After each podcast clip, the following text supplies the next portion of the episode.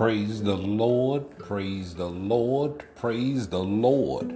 This is spiritual exercise entitled It Makes No Difference. I'm the same way. Boy, this is a wonderful journey that we are on this life journey.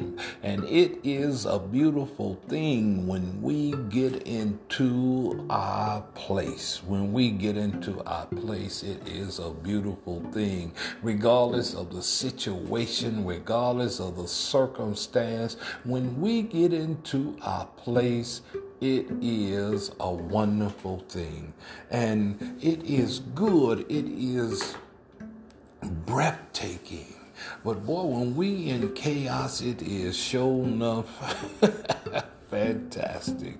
And the biggest chaos is when we have not found our place because we wear so many masks when we're not in our place because we trying to be so many different people to so many different people. We so many different individuals to so many different individuals. You ever notice that when you're trying to be this person to that person, you're trying to be that person to that person, you're trying to be all these different people to different people in different situations. For instance, when you at home, you you you one way. You one way with the children. You know, you got to be mother or father to the children. So you one way. You're disciplinarian. You're a teacher. You are a listener. You're trying to be their friend. You're trying to to be the one that trying to be a pro a prodder. You're a little policeman at times. You all of this here, investigator, even a little doctor at times and all of that kind of stuff. Then if you're in a relationship, now you got to be a lover. And then from a lover, you got to turn around to be a soother, a connoisseur. You even got to be a doctor with them sometimes. You got to be a cook and all of this sometimes. And in, in the relationship, you got to be an investigator as well. Not only do you got to be an investigator, you got to be an encourager, an uplifter. You got to be one that's a good listener. Then you got to be a creator because you got to create situations and circumstances to keep the relationship with some spark into it and all of this stuff and can on. Then you got to be a fixer in order to keep the relationship patched up and carrying on. So you got to be able to do all that. And then you got to be able to understand and all of this type of stuff. Then you got to go to work. Now you got to put on the work face.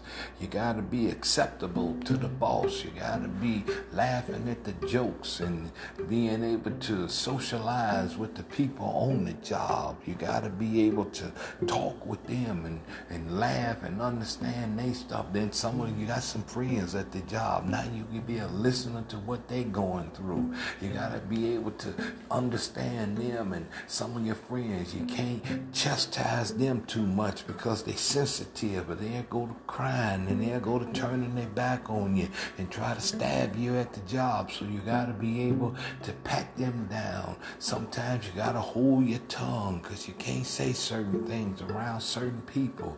It's sexual harassment or it's um, being prejudiced or it's all type of things that they could charge you with, make you lose your job. You can't can't say certain things. You can't act a certain way. You can't move a certain way because all kind of things could jeopardize your livelihood. So now you got to do that, you got to be act like this certain way. So you can't act your normal way. You got to act a different kind of way. You got to walk a different walk. You got to talk a different walk. You can't say the slang words. You got to pronounce your words. You got to have indignation, tone, and proper.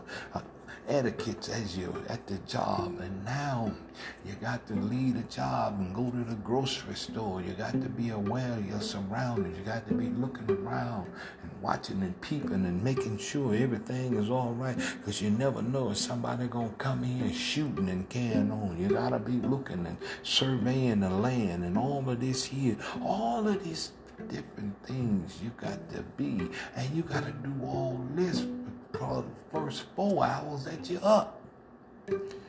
Because of the life that you got to be. And this is simply because of the situation without Christ. But the, it's unique how the Bible gives us a comfort.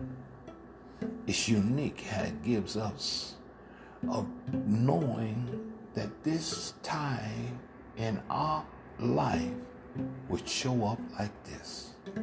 Because the Bible says in Second Corinthians, it speaks about it in, in verse in 15, in verse 5, verse 15, verse 5, verse 9, it says that we are the same, home or away.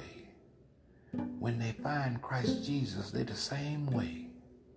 You see, the same way I act with Christ, because I'm trying to satisfy Him at home, and I'm going to try to satisfy Him when I'm away. You ever had friends to come tell you, well, come on, let your hair down. What goes on in Vegas, stay in Vegas. They try to make you want to change and be different in every place that you go. Girl, you ain't got to put that Bible down. Listen, in Christ, you see, you realize that your whole mission is to satisfy Christ. So you're going to satisfy him everywhere you go. Because you're going to rest in him everywhere you go. So you're not gonna worry about if somebody gonna come in shooting or somebody gonna do this. You ain't gonna worry about what the boss gonna say or whatever, because you're gonna be on your best at all time because you resting in Christ. You're not going to worry about what's going to happen here and what's going to happen there. Of course, you're going to be aware because you are in Christ, but Christ is in you, and you got a security in Christ. So you know how to act and why you acting because you're not doing it unto the boss, you're doing it unto God, and God is going to get the glory. So you at your best at all times because you satisfy in Christ. Everywhere you go, you are presenting Christ, so you at your best at all times. And you at the same way at home or wherever you go. So you can't never put Christ down because you're trying to satisfy Christ everywhere you go. So you always at your best. Where others trying to get you to lay him down and put him down and sit him somewhere in the corner and you trying to let them know I can't because he's in me and I am in him. And I'm trying to satisfy him as the word of God says. Today, realize that you are in him and he is in you. And you are the same at home trying to satisfy Christ. This is our spiritual exercise.